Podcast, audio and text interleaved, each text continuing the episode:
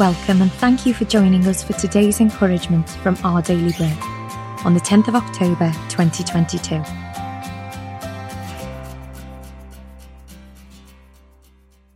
The Bible reading today is Philippians chapter 4, verses 4 to 7.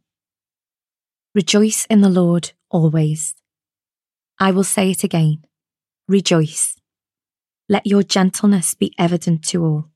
The Lord is near.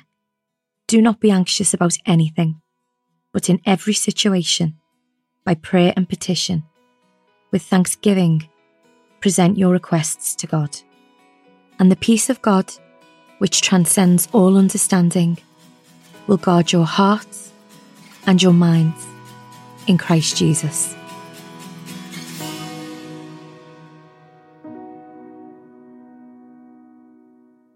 Today's article titled Thanksgiving, was written by Elisa Morgan. A study by psychologist Robert Emmons divided volunteers into three groups that each made weekly entries in their diaries. One group wrote five things that they were grateful for. One described five daily hassles. And a control group listed five events that had impacted them in a small way.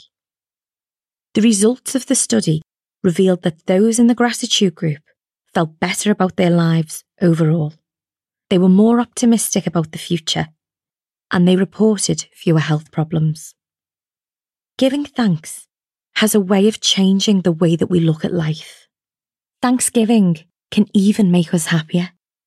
The Bible has long extolled the benefits of giving thanks to God, as doing so reminds us of his character the Psalms repeatedly call God's people to give him thanks because the Lord is good and his love endures forever, and to thank him for his unfailing love and wonderful deeds.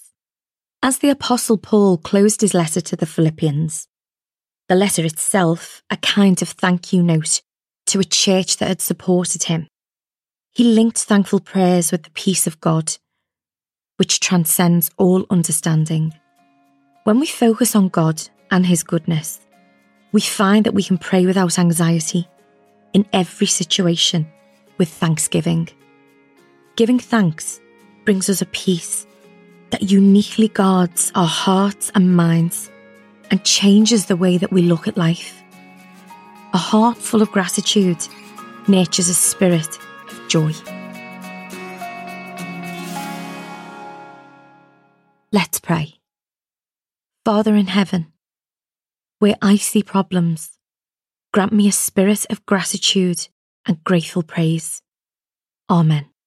Today's encouragement was provided by our Daily Bread Ministries.